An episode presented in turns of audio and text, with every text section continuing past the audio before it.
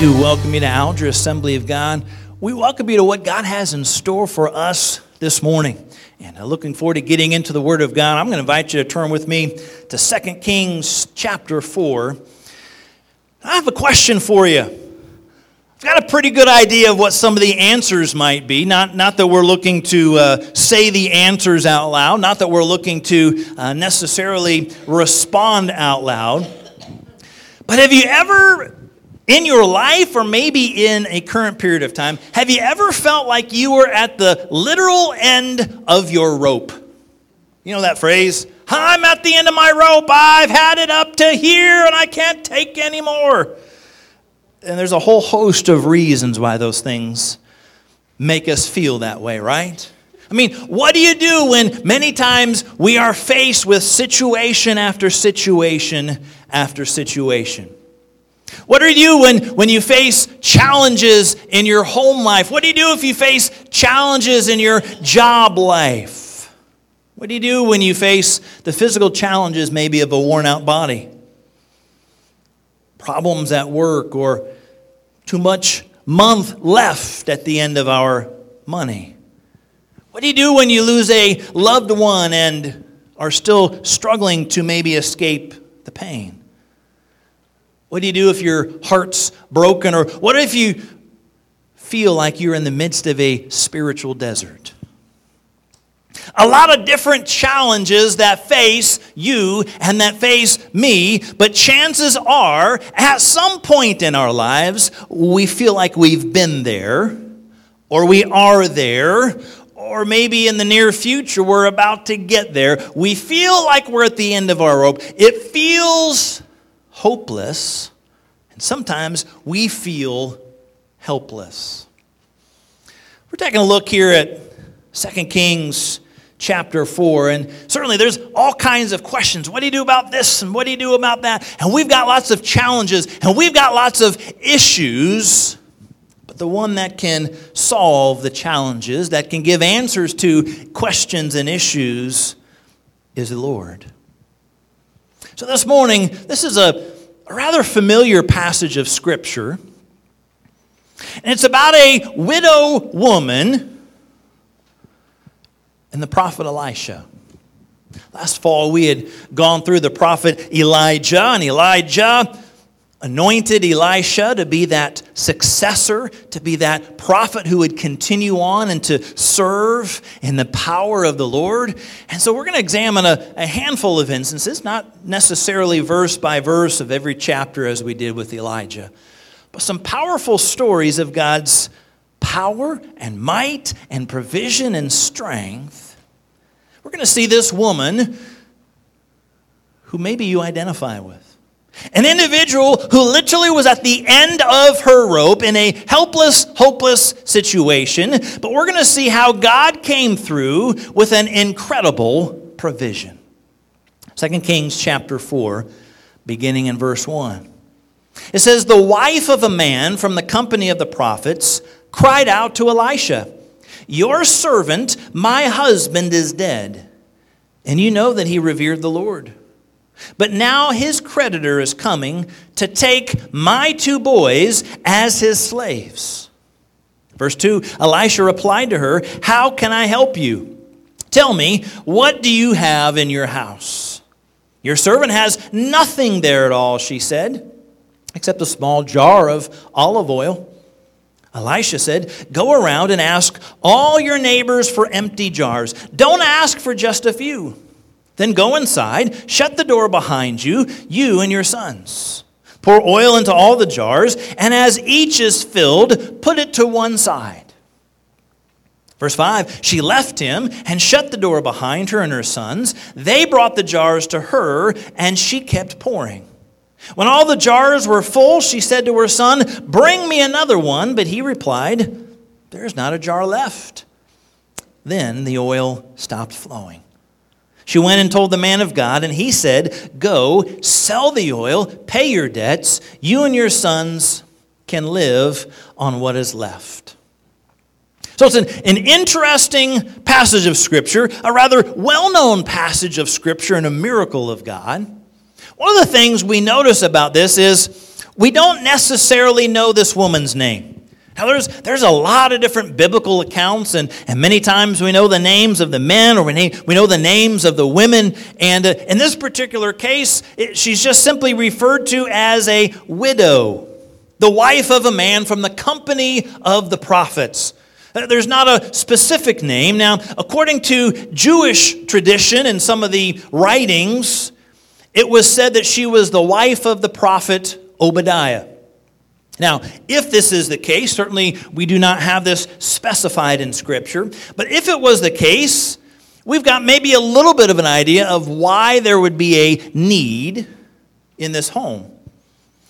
Now, we had covered part of this in our Elijah study, our Elijah series, but Obadiah was known for protecting and providing for quite a few of the prophets. In fact, in 1 Kings 18, verse 4, in response to the wicked, evil, sinful king and queen, King Ahab, Queen Jezebel, Scripture says he took a hundred prophets and hid them by fifties in a cave and fed them with bread and water. Now, True, bread and water aren't necessarily the most expensive things. But if this were Obadiah taking care of all these prophets, 100 prophets can eat some bread and water. And so there certainly would be the potential of the financial struggle of taking care of these prophets and, and wanting to oversee these men of God. So that is, that is the Jewish tradition. Whether or not that's the case, this widow had huge needs.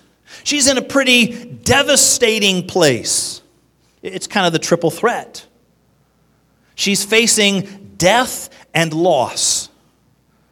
And many individuals, no matter what kind of family member we lose, when we lose a loved one, that's a huge loss.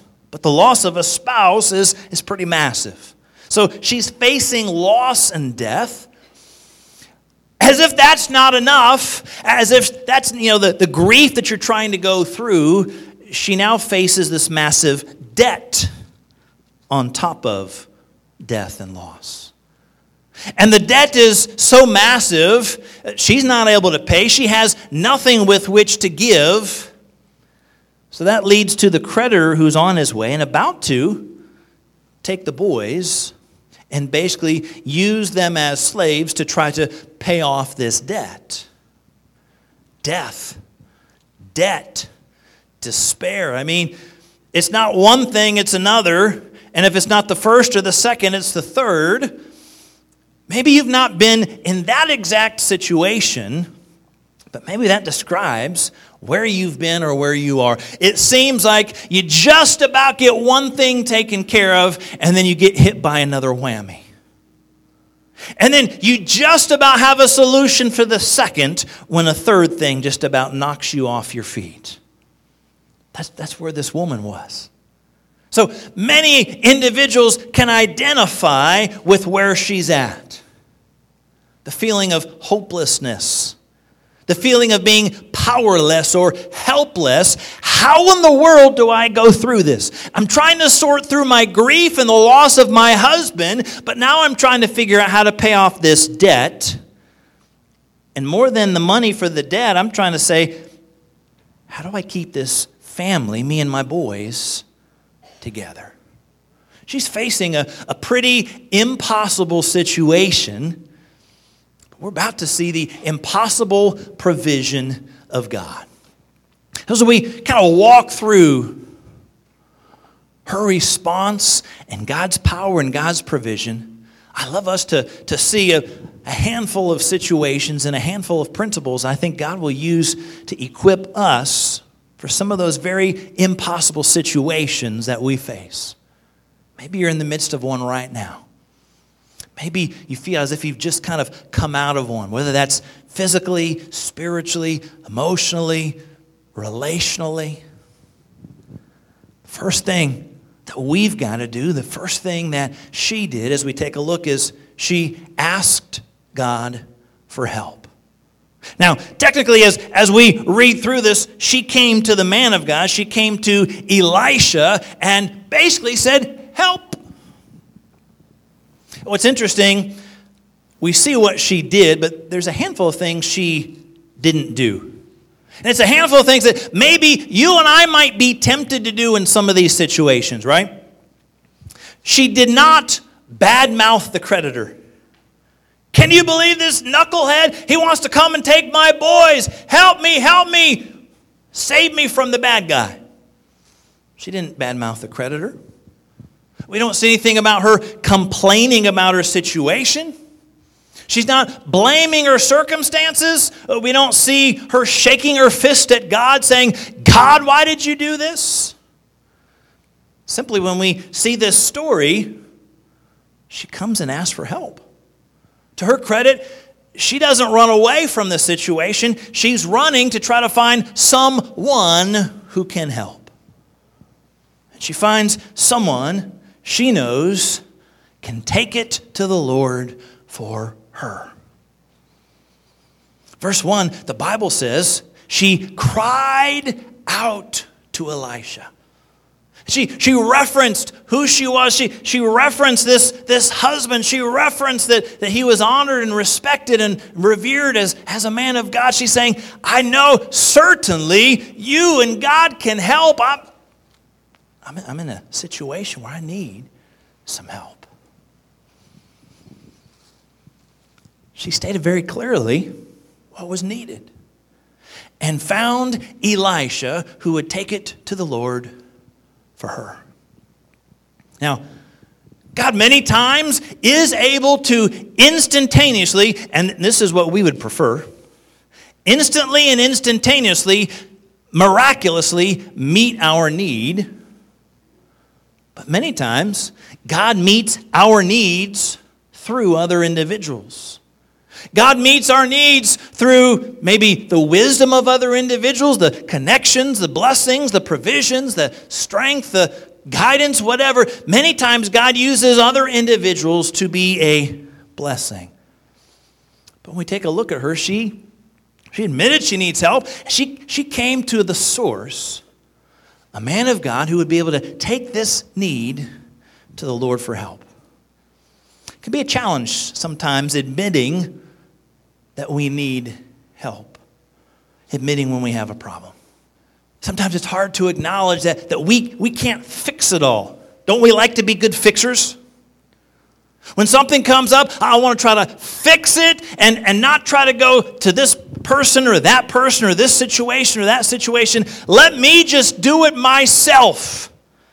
Some of those words that we said from we little kids I do it myself we echo that as we get older many times. And, many times we try to face those situations, whatever they are the emotional, the financial, the physical and we say, How can I do this on my own? Sometimes we, we try to hide our situations or try to manage the problems ourselves or almost stick our head in the sands, kind of pretend as if it doesn't exist, pretend as if there's just not really a bad situation. But have we asked God for help? Have we brought our situation to the only one truly able to help? Now, there's a, a lot of great people and a lot of great resources that are out there.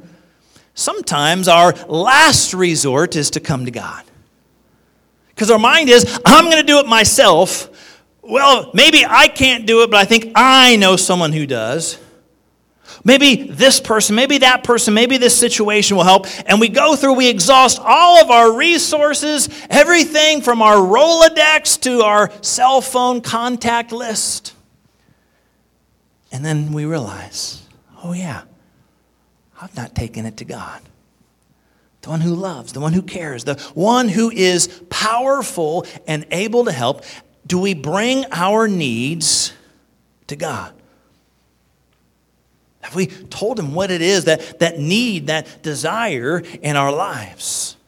Have we cried out to him in the midst of this impossible situation that we face? In a sense, that's what the widow was doing. She was calling out to God as she cried out and specified to the prophet here's the need, here's the situation, here's what we are facing. She needed help, she asked. She took that need and that request to the Lord through someone who could connect to God on her behalf. But secondly, I believe we've got to offer what we have. Offer what we have. It's interesting. Many times when we're hurting, many times when we're kind of in a, a state of need, all we see are the things that we don't have. Many times we can miss out on the blessings that we do have. We get down and discouraged and depressed and consumed by all the things that we don't have. Um, let me put it to you like this Have you or someone you know ever experienced this situation? It, it could be men or women, guys or girls. To stand in front of a closet or stand in front of your dresser drawers, your bureau, and to try to figure out what it is that you're going to wear that day. And you stand there and you stare and you stare and you stare and you utter those oh so popular words I have nothing to wear. Now, sometimes people might say, well, that's, that's something that a woman might say. Could be. Could be something that a man might say. I know there's been times I stand in front, I slide my little door open, and there's, you know, there's all kinds of shirts. There's t-shirts and long sleeve shirts and, and sweaters and hoodies and all kinds of things, sometimes stacked up and, and literally falling out of the closet.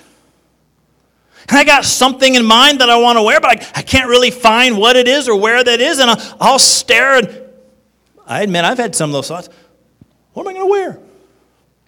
Now, if we're being honest, we look at our closet or we look at our dresser drawers or our bureau or wherever we keep our clothes, and as a whole, we're a pretty blessed culture and a pretty blessed society. A couple years ago, going with the, the trip to Tanzania and, and just seeing how some of the different individuals and even how some of the different pastors and leaders live and how blessed we are at our stuff. And yet we can kind of have that thought got nothing to wear. What am I going to wear? Sometimes we, we, we tend to overlook all the things that we do have when we think we're missing out on something that we don't have. The challenge can be Stop waiting for the stuff we want and start working with what we do have. Now, it was interesting. The prophet Elisha asked what she had. It'd be like asking, Well, what do you got to wear?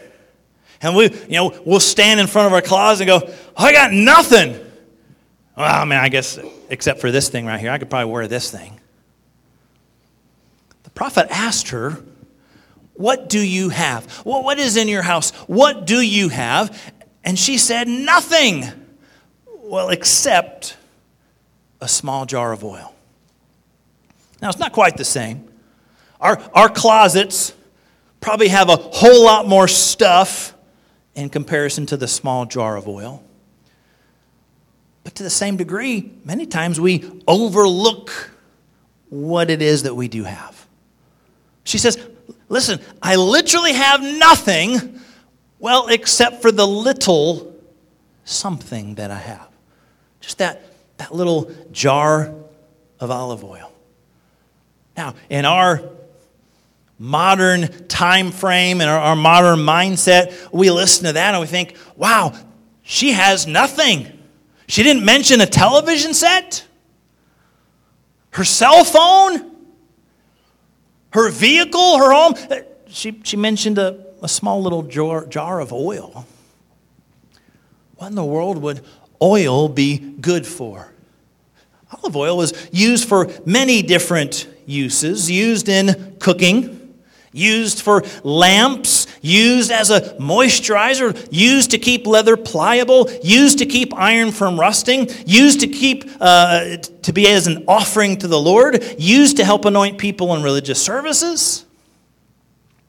This Oil was used in a lot of different ways. It's a pretty important thing. She just didn't have very much of it. Now, we all kind of have on our mind, well, how big is a little jar? Well, just go ahead and imagine in your mind, it's small. It's a, a little jar. We're, we're not talking about, you know, this 50 gallon jug. It might be a, a small little jar, a small little flask. There's just not much there. So she had something, but not much of it. Aren't you thankful for a God who can do a lot with a little? A God who can do much with not much. Whether that's our lives and how God's able to use us or whether that's to take the little bit that we do have when we say, God, I don't really have much, but I, well, I guess I've got this. Offer what we do have to the Lord. It's amazing when we offer what we have, God's able to take that and use that and do some pretty incredible things.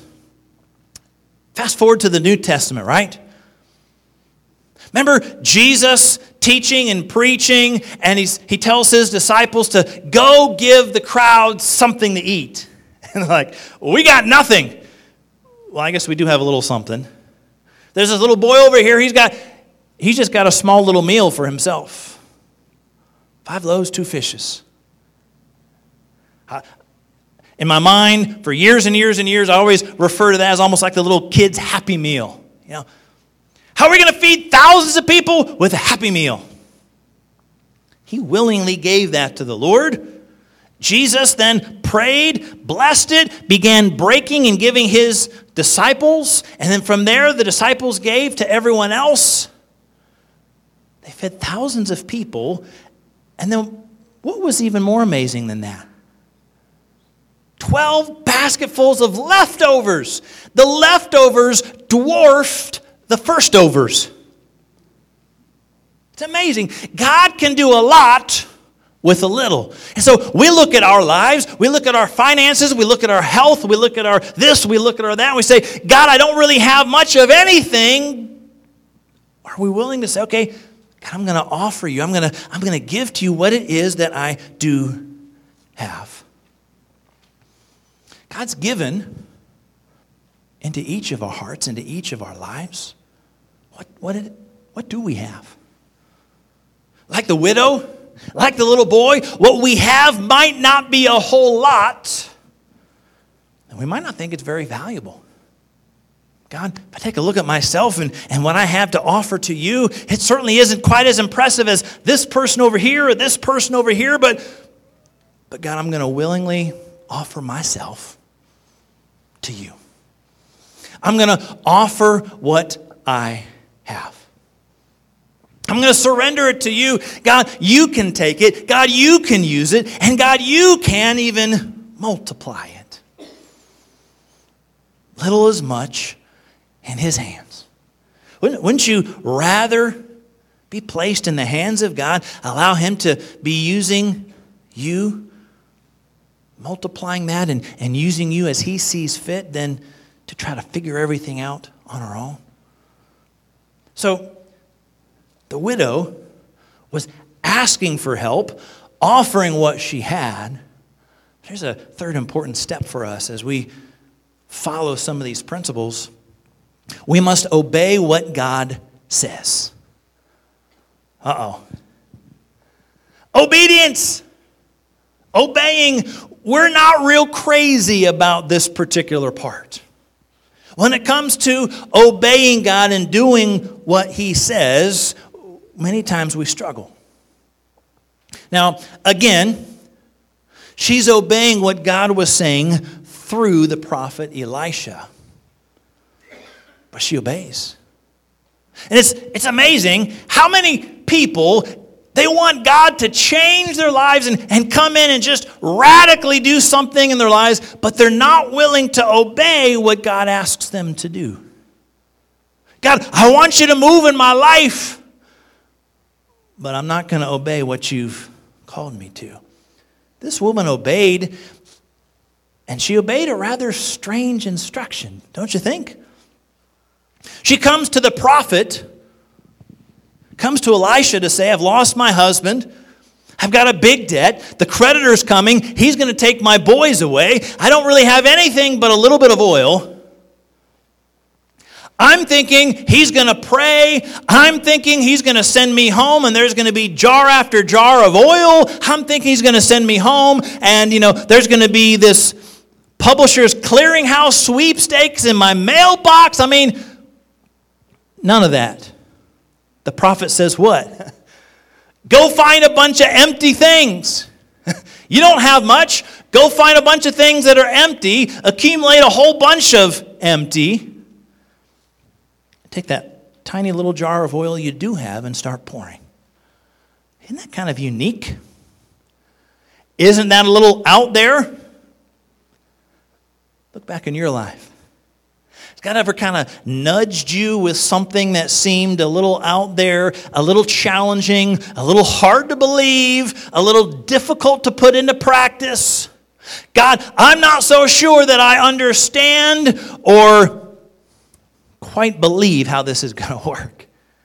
Collect empty jars and, and then start filling? And why don't I just need one big jar? You said collect a bunch. Not just a few, but a whole bunch. And exactly how am I going to do this, God? How many of you are you're kind of detail oriented people? The instruction is go get a bunch of empty jars, shut the door behind you, and start pouring. All right, God, exactly who do I go to? And when I go to my neighbors, how exactly do I ask them for some empty jars? I mean, what are they thinking? What am I going to say? Crazy Elisha wants me to ask for some jars for you. Or does, does she have a little bit of faith to say, well, God's about to do a miracle, but I think, can I have an empty jar? I mean, there's a lot of questions here, a lot of challenges, a, a pretty strange thing. Understand, asking for God's help, that's good. Seeking His directions and instructions, that's better. But if we stop there, many times we we don't see the miracle of God. She was faithful to call out and cry out. I need help, Elisha. Here's what's taking place. And then she heard what Elisha had to say. Go get a bunch of empty jars, close the door, and start pouring. Then she needed to put it into practice. To take that step of faith and obedience and literally do what God, through the prophet Elisha, asked her to do obey what God said. I think for you and I, we are to obey what God says, even when it doesn't seem to make sense, even when it might be kind of difficult to do. Because we're human, humans with human nature, right? And we like things a little easier. Let's not cut the corners. Let's not take the easy route. Let's wholeheartedly, fully obey what God says to do. There's other individuals who were asked to do something, seemed kind of different, seemed kind of weird. Remember Naaman, who had leprosy, and, and he was brought to the prophet and instructed to wash and to dip seven times in the filthy Jordan River? I mean, why, why can't the prophet just kind of wave his hand over me and say, You're healed? That's a whole lot easier to put into practice. And besides, if, if I was to dip seven times, why the dirty Jordan River? Why, why can't I go dip seven times in something that's clean? I mean, we're, we're always questioning the instructions of God. It took him a little while. He did and was healed. How about Joshua? The Israelites, right? That mighty battle of Jericho, and the Lord has strategic instructions and directions. What was the mighty battle plan?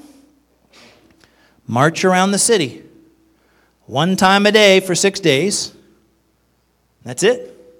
On the seventh day, you march around seven times, and when I give you the instructions, you blow the trumpet and you shout. And then what, God? And then I'm going to move. I'm going to work on your behalf. No battering ram, no tanks, no missiles, no machine guns. Walking around, blowing a trumpet and shouting. That's the plan. Sometimes what God asks us to do is rather strange. We don't always understand it. It's not what we would have chosen, it's not what we would have preferred. It's maybe not quite as easy as we would have hoped or liked. But God nudges and gives instructions, and He desires that we obey what He says. Reminds me of the man who told his pastor, he had this great plan, this, this great burden. He was going to fly over to and visit Mount Sinai. His plan was to then climb to the very top of the mountain and read the Ten Commandments out loud from the top of Mount Sinai. I mean, this sounded like an incredible plan. The pastor wasn't very impressed. Well, he, he knew the man rather well. So he turns to this church member and he says, Instead of traveling thousands of miles to the top of Mount Sinai and reading the Ten Commandments, why don't you stay here at home and obey them? There's a thought, right? See, it's one thing to call out and to cry out, Help, help, help. It's another thing to, to seek instructions. It's, a, it's another thing to, you know, to come and, and to say, here's what I do have, and okay, God, it's yours. But then when God answers and gives an instruction to obey and to follow, many times we say, whoa, that's not what I was thinking, God. I got plan A, B, and C well over here. You could have picked any one of those and I'd be good, but your plan Q, your, your plan over here, I don't get that at all, God. Not happening. The struggle is in doing and obeying what God calls us to do.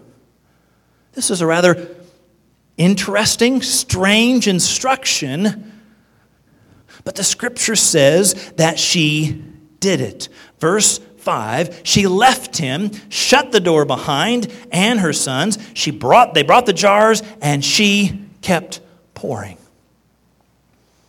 she followed through with the challenge getting as many jars as she could from all these friends and neighbors as awkward and challenging and maybe taking the hit to the pride and the ego to go ask for help and ask for all these empty jars she did.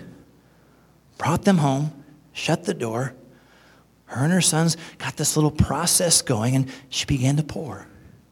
And it kept filling them up one by one. They'd set it to the side and set it to the side and set it to the side. She did absolutely everything that God asked of her through the prophet Elisha. She did it to the T, she did it to the letter. And then in verse 7, she goes back to basically say, here's what's happened. It's, it's a miracle. Now, what do I do next? And he gave the next set of instructions, right? Go sell the oil, take that money, pay off your debt, and then take what's left and be able to live on that, you and your boys. She was willing to do even what was strange or out of the ordinary if it meant obeying what God said. She was faithful to do her part.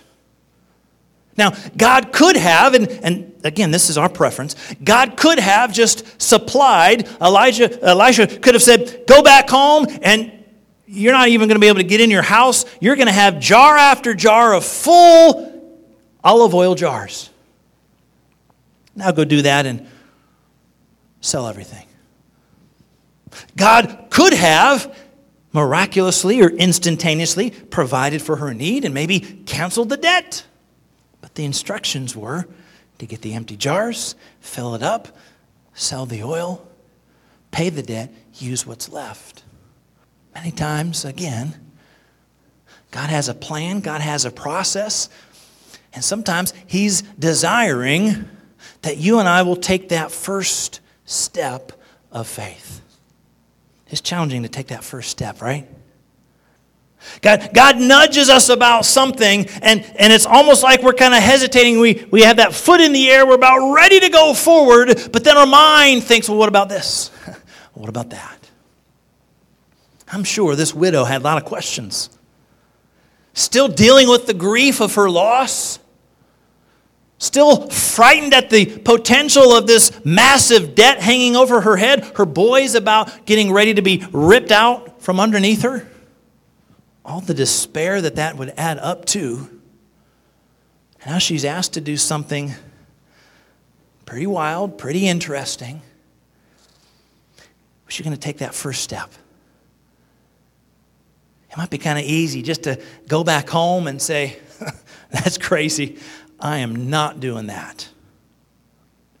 And the boys maybe would be taken away by the creditor. It was a simple first step, but a challenging one to obey.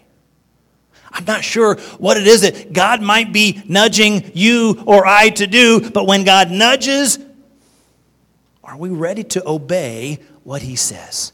Are, are we willing to take that step of faith, take that step of obedience, even if sometimes we're not quite sure how many more steps there are in the future. Oh man, we want to know. Give me the exact GPS. How many steps, God? Is it five steps after the first one or a thousand? God just simply says, take that first step. Obey. Obey what I have given to you. So, the question is what might, what might God be asking you or I to do? Maybe, maybe God's been challenging you with something. Maybe you've been kind of wrestling with it, kind of kicking it around in your heart and your mind, and struggling with that step of faith, that step of obedience. A phrase that many have said delayed obedience is essentially disobedience. God's desiring that we are obedient. When God calls us, when God challenges us, when God nudges us, He's wanting us to move in obedience. Are we willing to do what God is calling us to do? Strange, a little out of the ordinary, maybe different from our thoughts or our plans. When God speaks it, when God gives those instructions, let us follow, let us obey. So the widow was asking God for help. She was offering what little she did have. Took an important step of obedience to what God was instructing. And finally, this morning, I believe we need to trust God to work. The widow was trusting God for her answer. She didn't quite know how it all fit together, all these puzzle pieces. How does this work?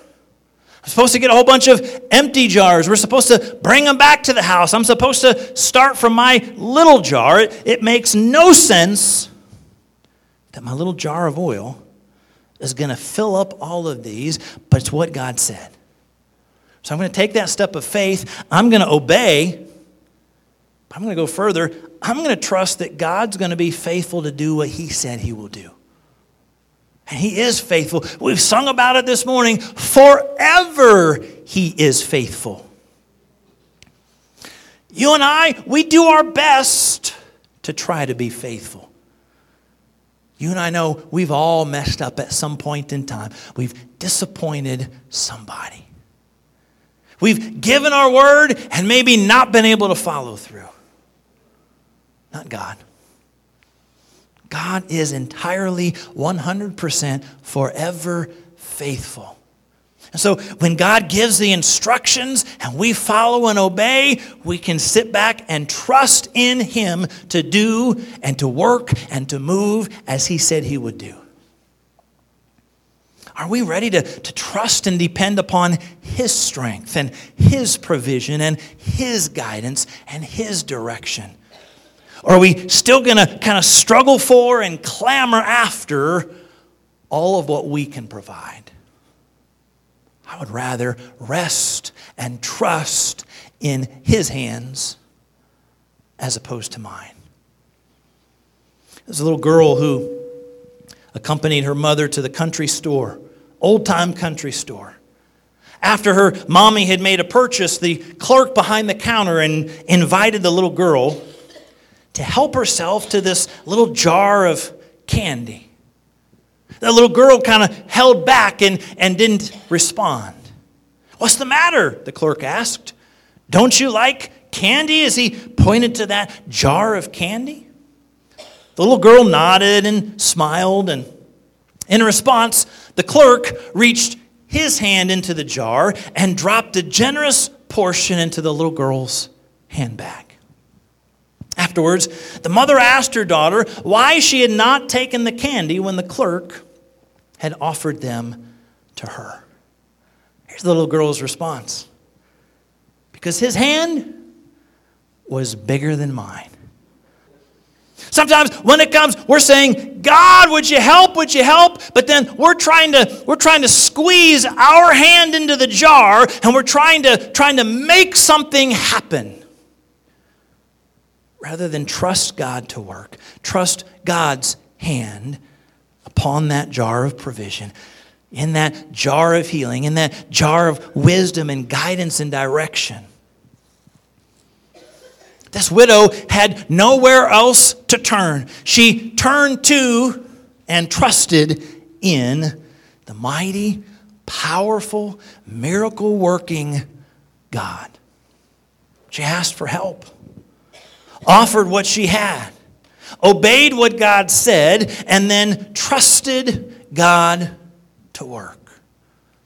I believe if we desire to experience God's incredible provision, we would do well to follow the instructions, directions, and principles that we see in His Word from this powerful widow woman.